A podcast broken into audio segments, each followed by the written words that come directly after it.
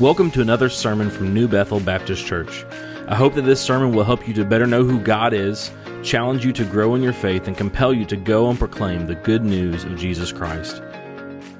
And so for those staying in here, we're going to be in 1 Samuel. So last week, we started a series called, What is God's Will for Me? And I think this is a question that a lot of people ask through their life. What is God's will for me? Maybe in a general sense, for the direction of your life, for the greater sense. Last week we talked about His will for you is that you would be in relationship with Him, that you would be saved. Because if you are not saved, you are lost in your sin, and you can't know and do God's will other than being redeemed and reconciled to Him through a relationship with Him.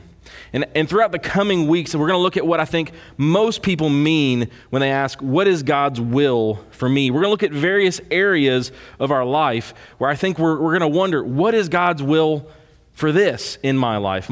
God's will for this part of my life. And so looking at the calendar, kind of planning ahead, most of the days that have any sort of significance, I'm trying to tie them to what's going on. And so today being Mother's Day, I thought was a good day, and also celebrating a wedding yesterday, I thought today was a perfect day to look at God's will for your relationships. So we're going to look at God's will for your relationships. And we're going to start in 1 Samuel with this. And we're going to look at a couple other scriptures as we go.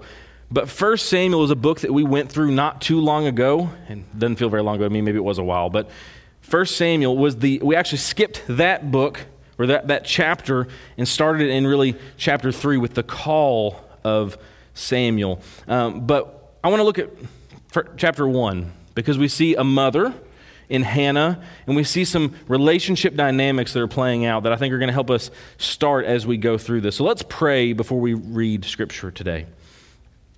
Father, I thank you for this day that you've given us. I thank you for this time that we can come together, that we can look at your word, we can look at our lives and our hearts.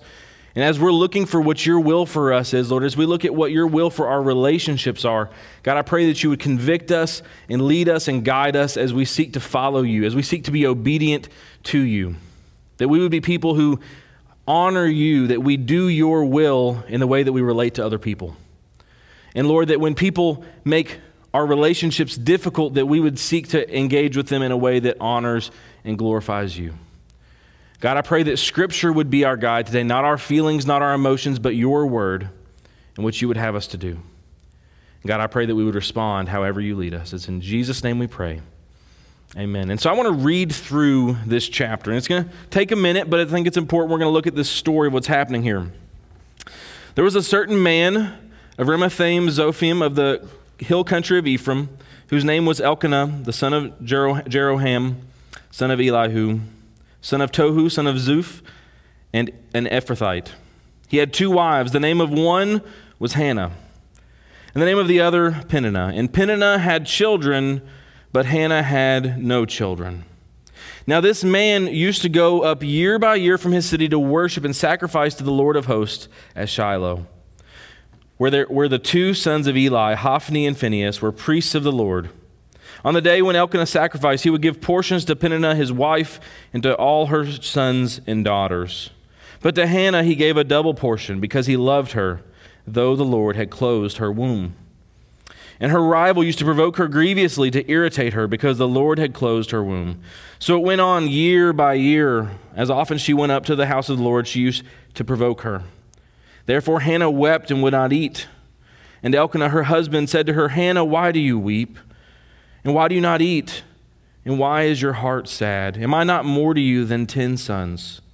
And after they had eaten and drunk in Shiloh, Hannah rose. Now Eli the priest was sitting on the seat beside the doorpost of the temple of the Lord. She was deeply distressed and prayed to the Lord and wept bitterly. And she vowed a vow and said, O Lord of hosts, if you will indeed look on the affliction of your servant and remember me and not forget your servant, but will give to your servant a son, then I will give him to the Lord all the days of his life, and no razor shall touch his head. As she continued praying before the Lord, Eli observed her mouth. Hannah was speaking in her heart. Only her lips moved, and her voice was not heard. Therefore Eli took her to be a drunken woman. And Eli said to her, How long will you go on being drunk? Put your wine away from you. But Hannah answered, No, my Lord, I am a woman troubled in spirit. I have drunk neither wine nor strong drink, but I have been pouring out my soul before the Lord. I do not regard your servant as a worthless woman, for all along I have been speaking out of my great anxiety and vexation." Then Eli answered, "Go in peace, and the God of Israel grant your petition that you've made to him." And she said, "Let your servant find favor in your eyes." The woman went her way and ate, and her face was no longer sad. They rose early in the morning and worshipped before the Lord, and they went back to the house at Ramah. And Elkanah knew Hannah his wife, and the Lord remembered her. And in due time Hannah conceived and bore a son. And she called his name Samuel, for she said, "I have asked for him from the Lord." The man Elkanah and all his house went up to offer to the Lord at the yearly sacrifice and to pay his vow, but Hannah did not go up, for she said to her husband, "As soon as the child is weaned, I will bring him, so that he may appear in the presence of the Lord and dwell there forever." Elkanah, her husband, said to her, "Do what seems best to you. Wait until you've weaned him only. May the Lord establish his word." So the woman remained and nursed her son until she weaned him. And when she weaned him, she took him up with her, along with a 3-year-old bull, an ephah of flour, and a skin of wine. And she brought him to the house of the Lord at Shiloh. And the child was young. Then they slaughtered the bull, and they brought the child to Eli, and she said, "O my Lord, as you live, my Lord, I am the woman who was standing here in your presence praying to the Lord. For this child I prayed, and the Lord has granted me my petition that I made to him. Therefore I have lent him to the Lord. As long as he lives, he is lent to the Lord." And she worshipped him there. And that's a long passage, but there's a lot that we can see and we can learn in this. I think it's really a case study on relationships and what is going on. So we see various people and various relationships in this story. And if we're looking at this chapter from who really the main character of this chapter is, it is Hannah, the woman that is married to Elkanah and has no children and is greatly grieved because of that. She's a distraught woman. This is very difficult for her, especially at this time and in this world. Children were kind of your badge of honor, especially as a wife. And then she is a co-wife with someone that has many children, who provokes her bitterly because of it. But we see Hannah is both helped by and hurt by those around her. And so we see the surrounding people in the story, the relationships that she has. She has a relationship with the one that she loves, Elkanah, her husband. And we see that Elkanah is a very loving husband toward Hannah. He gives her a double portion when they go to make their sacrifices. And when she is afflicted, he comes and comforts her and expresses his love for her. We also see those who don't love us. We see Peninnah, a wicked companion. And really this shows the problems with polygamy. The Bible is often descriptive and not prescriptive.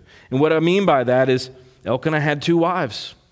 And it's not endorsing and saying that other people should have 2 wives, and really it shows the problems that happen here.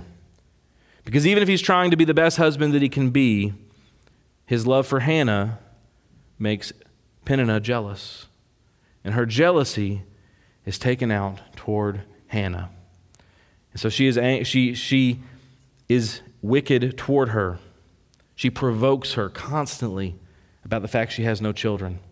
Can you imagine that? Maybe you've experienced that in your life. The thing you are most insecure about, a person coming after and constantly reminding you, tearing you down because of the things happening in your life.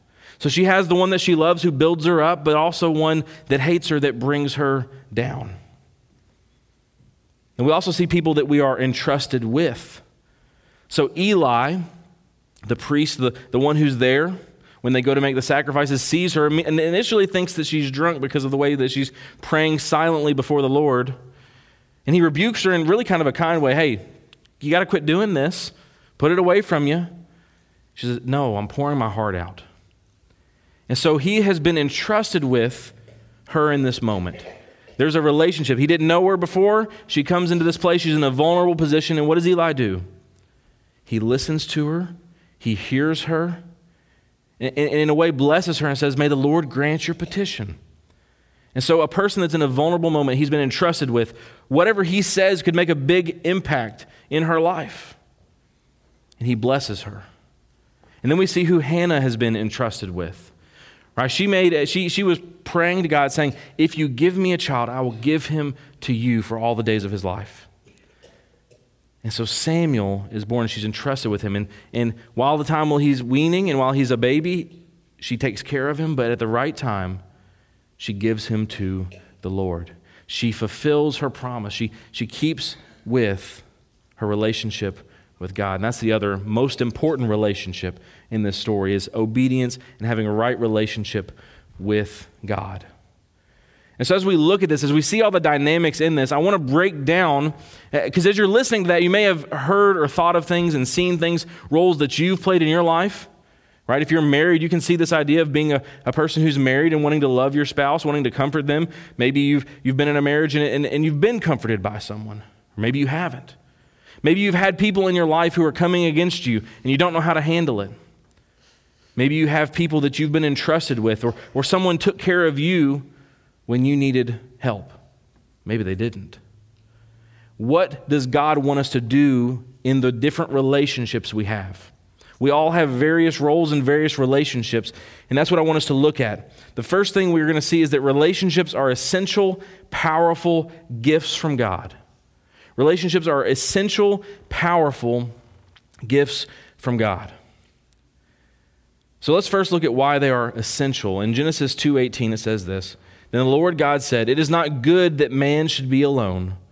I will make a helper fit for him. When God created man, he did not create mankind to be in isolation. We are people that rely upon one another. At the very least, especially toward this time, people relied upon one another for survival. And we've seen how we still rely upon people for survival. It's easy to have a feeling of autonomy, and it's easy to feel like you can do things on your own. But we look at things like what happened in COVID, and when things in the supply chain start to break down, when those relationships aren't functioning the way they did normally, there's suddenly things missing from your shelves. There's suddenly problems that are happening in the world around you. And it's the same way in our relationships. We need relationships because that is how God created us to interact. We can also see this by the way that people are punished. In prison, which is already punishment, what do they do to the people who are being especially bad within prison? Solitary confinement. The punishment for the people who are already being punished is to put them alone, to not let them be in relationship, not let them be around people. And it's a greater punishment than the one they're already feeling. From the moment we are born, we need people to come into our lives and to help us. Imagine this. Imagine a baby that no one helps. What happens to that baby? It has to have someone come alongside it and take care of it. And at the end of our lives, it's also evident there that as we near our time, the end of our time on this earth, we need people to care for us, to take care of us, to help us. It's the middle part that I think sometimes we like to fancy ourselves as people who are independent and don't need other people. This idea simply masks the reality that we were created for community. Some people like to think of themselves as loners, that they don't need anyone else. It's a truth that people can run from, but it is a truth that is essential to become all that God has created to be. You need to realize and recognize that you have to have relationships in your life. You were created for community, to build others up and to be built up by others. This is why relationships are so powerful. 1 Corinthians 15:33 says this, Do not be deceived. Bad company ruins good morals. We can see very similar to that in Proverbs 13:20. Whoever walks with the wise becomes wise, but the companion of fools will suffer harm. So we're created for relationships, but those relationships are extremely powerful. The people you are around will influence the people you become. You've probably heard it said, if you want to see your future, look at the people that you're around. It doesn't mean that you cannot or should not associate with people who aren't perfect. If you did that, you'd be alone. Rather, it means you need to choose your community, the people that are investing in you very carefully. Who are the people who are influencing you? What are they influencing you toward? We are all being influenced and changed, whether we like it or not. To deny that would be like going outside into the hot sun and saying, I'm not going to get burned. I did that one time. We went on our every year on spring break, we would go to Florida for baseball, and we would play in a tournament down there. It was the best week of the year because you've been playing in 50-degree weather, and you go down, and it's nice and 75, and it feels great. But the first day we got down there one year, we all went to the beach, and we were going to play a little volleyball together. I was like, oh, we're only going to be outside for like 30 minutes. I'll be okay. I had a very hard time playing baseball that week because I got severely sunburned. And so associating with people who are doing things that you know they should not do and they know they should not do, and associating with people who are not leading you toward God and not thinking that those people are going to have an impact on you is foolish. We have to be aware of the way people around us influence us. I have seen firsthand people coming from identical situations having very different results because of the people they became friends with when they were young. People from the same household going and living productive and wonderful lives, and others living in jail because of the decisions they made. And the relationships they had played a major part in that. We should also recognize that not only are they powerful and essential, but they are gifts from God. Relationships are a conduit of God's mercy and grace. Proverbs 17:17 says this, "A friend loves at all times. A brother is born for adversity." I want you to think about when you're in trouble, right? First thing you should do is turn to the Lord. But what else do you do when you're in trouble, when you're having difficulty? We probably all have or should have someone we know we can call, a friend, a family member, your spouse, someone you know, man, I have had the worst day of my life and I need to talk to somebody about it. Those people are there for you because they are a blessing from God. They are a conduit of His mercy and His grace where they can encourage you, lift you up, and show His grace to you. They are also God's method of development. This idea of going and making disciples is through relationship with one another. Proverbs 27:17 says, "Iron sharpens iron, and one man sharpens another." Nearly every single thing that you've ever learned, you learned from someone. You can think of the people who taught you how to do things, how they taught you the skills that you know, and even the people that are really good at figuring things out on their own, someone taught you how to figure things out. Someone taught you how to think critically. And so we all learn from others. That's how we grow, and that's how we're built up.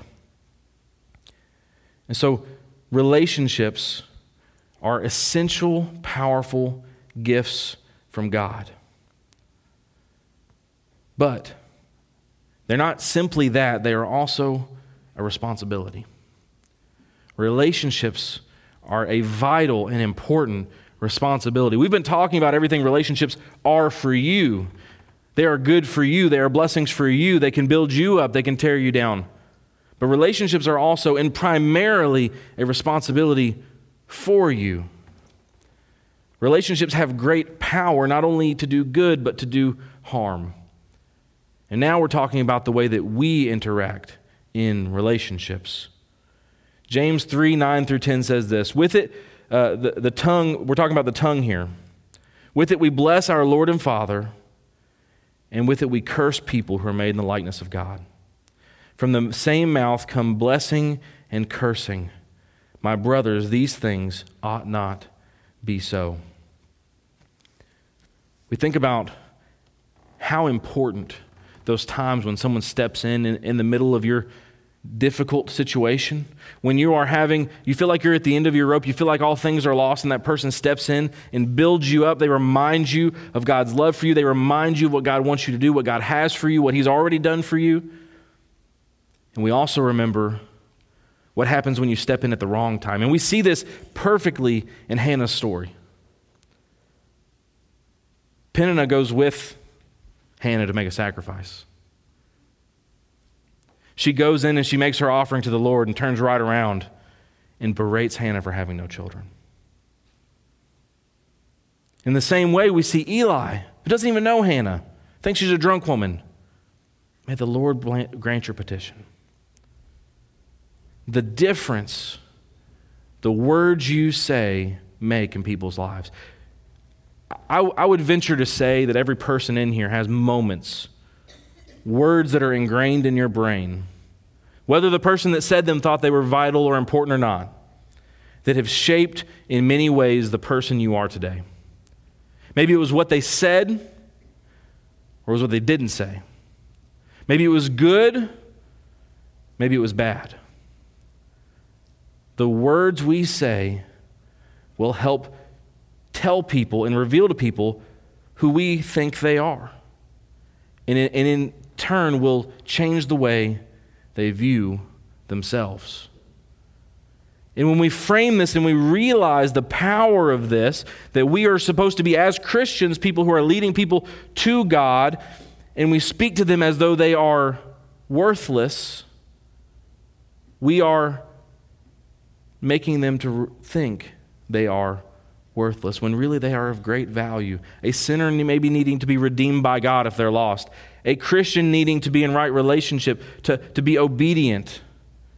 But what have we done? We have pushed them from God through our words rather than pointed them toward Him. So they have the power to hurt. Words have the power to hurt. And we have the power to hurt in our relationships. We also have the power to help in our relationships. This is why they're a responsibility. It's very powerful. Proverbs 18:24 says this, "A man of many companions may come to ruin, but there is a friend who sticks closer than a brother." When I read this verse, there is one story from the Bible that comes to my mind immediately. Jonathan and David. And so when David, right, David who has fought Goliath, triumphs over Goliath, and he is leading and is a leader in the kingdom of Israel under King Saul, Saul becomes paranoid. His relationship with God is out of skew, which is important.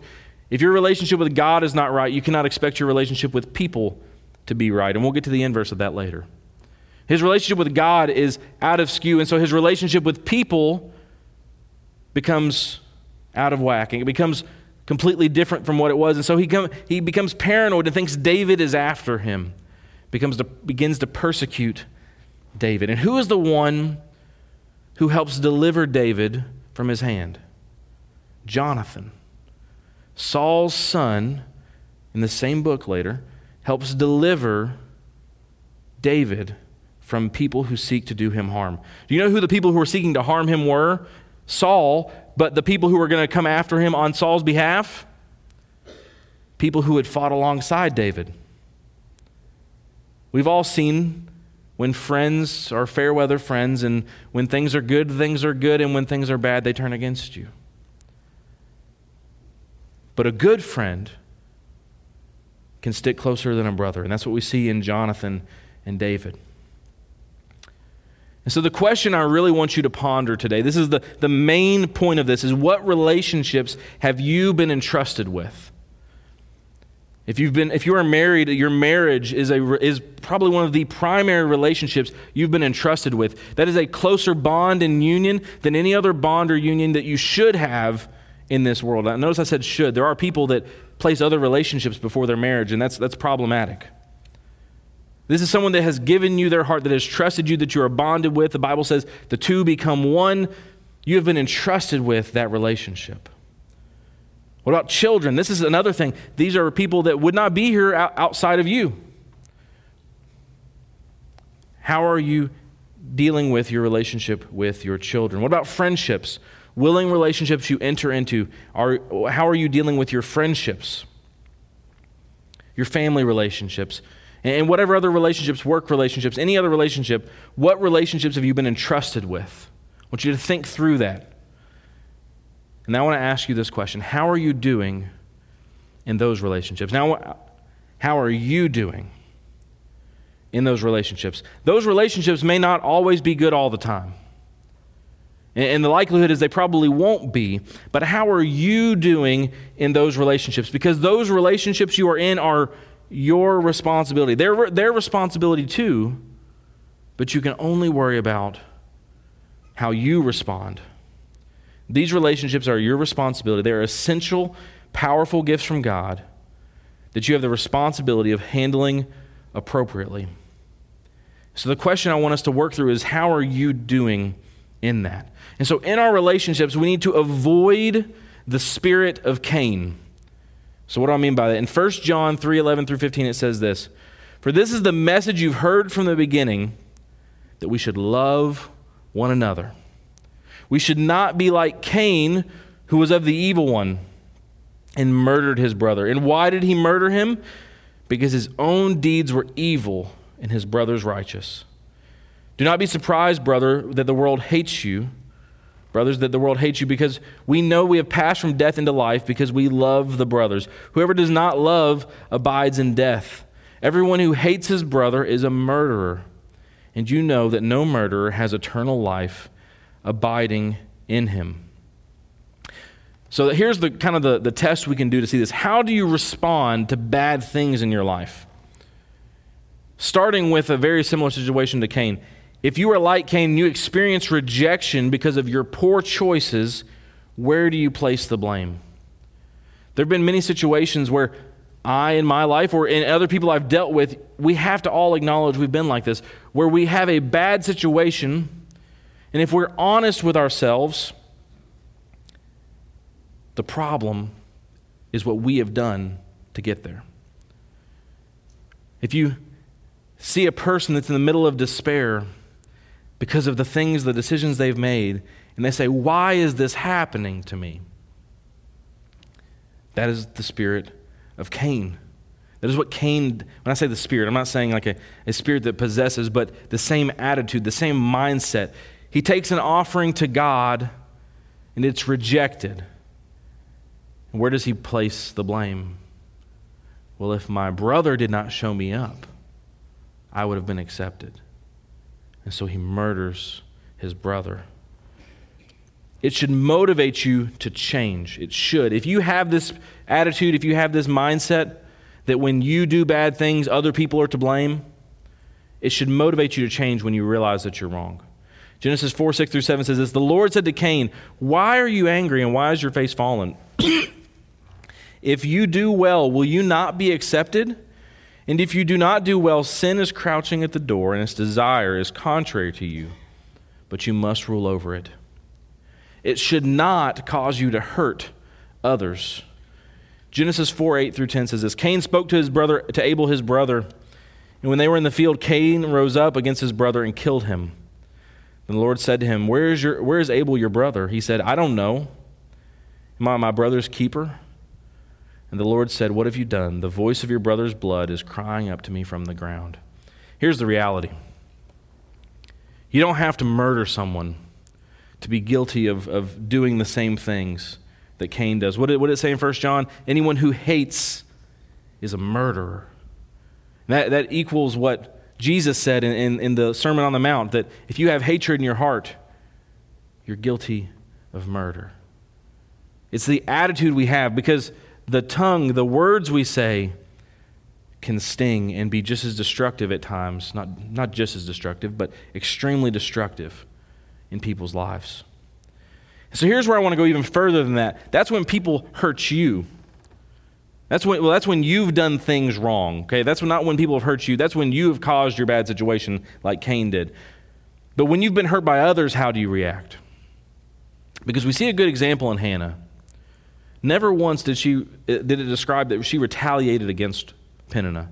Never once did she come against her or seek to undercut her or seek to do any of those things, but she went where? To the Lord. You should seek healing when people hurt you. Now, when I'm saying this, I'm not saying that you allow yourself to be abused and harmed, but if there is restoration possible, that is what you should seek in your relationship. We think about what God has done for us, and we'll get to that more specifically, but we should seek healing, not retribution. We should not seek to hurt, in turn, hurt others. I want you to think about how that looks. So, have you ever had a child that hurt their foot, like, I'm saying, like a tiny little cut? And what do? They just kind of limp so exaggeratedly. There's not really a problem. But what happens? This hurt that they've had is now present and aware and influencing everyone around them. Everything we see is that when people are hurt and they don't deal with it properly, that hurt goes out to everyone else. There's a saying that I believe is certainly true. Hurt people hurt people. Right? What do we see? It's horrible statistics, but people that are victims of abuse in many cases become abusers themselves. Because when hurt is not dealt with, it is not taken to God, it is not dealt with in a way that God would have it, where there's healing and restoration, that hurt only has to come out toward others. And so we should not seek, when we are hurt, to in turn hurt others, but in whatever ways to seek healing and restoration. And sometimes that means that, because the Bible says, as far as it depends on you, live at peace with all people. Sometimes the most peaceful option is to not be around certain people. We have to recognize that and understand that. But that's not the first part of it.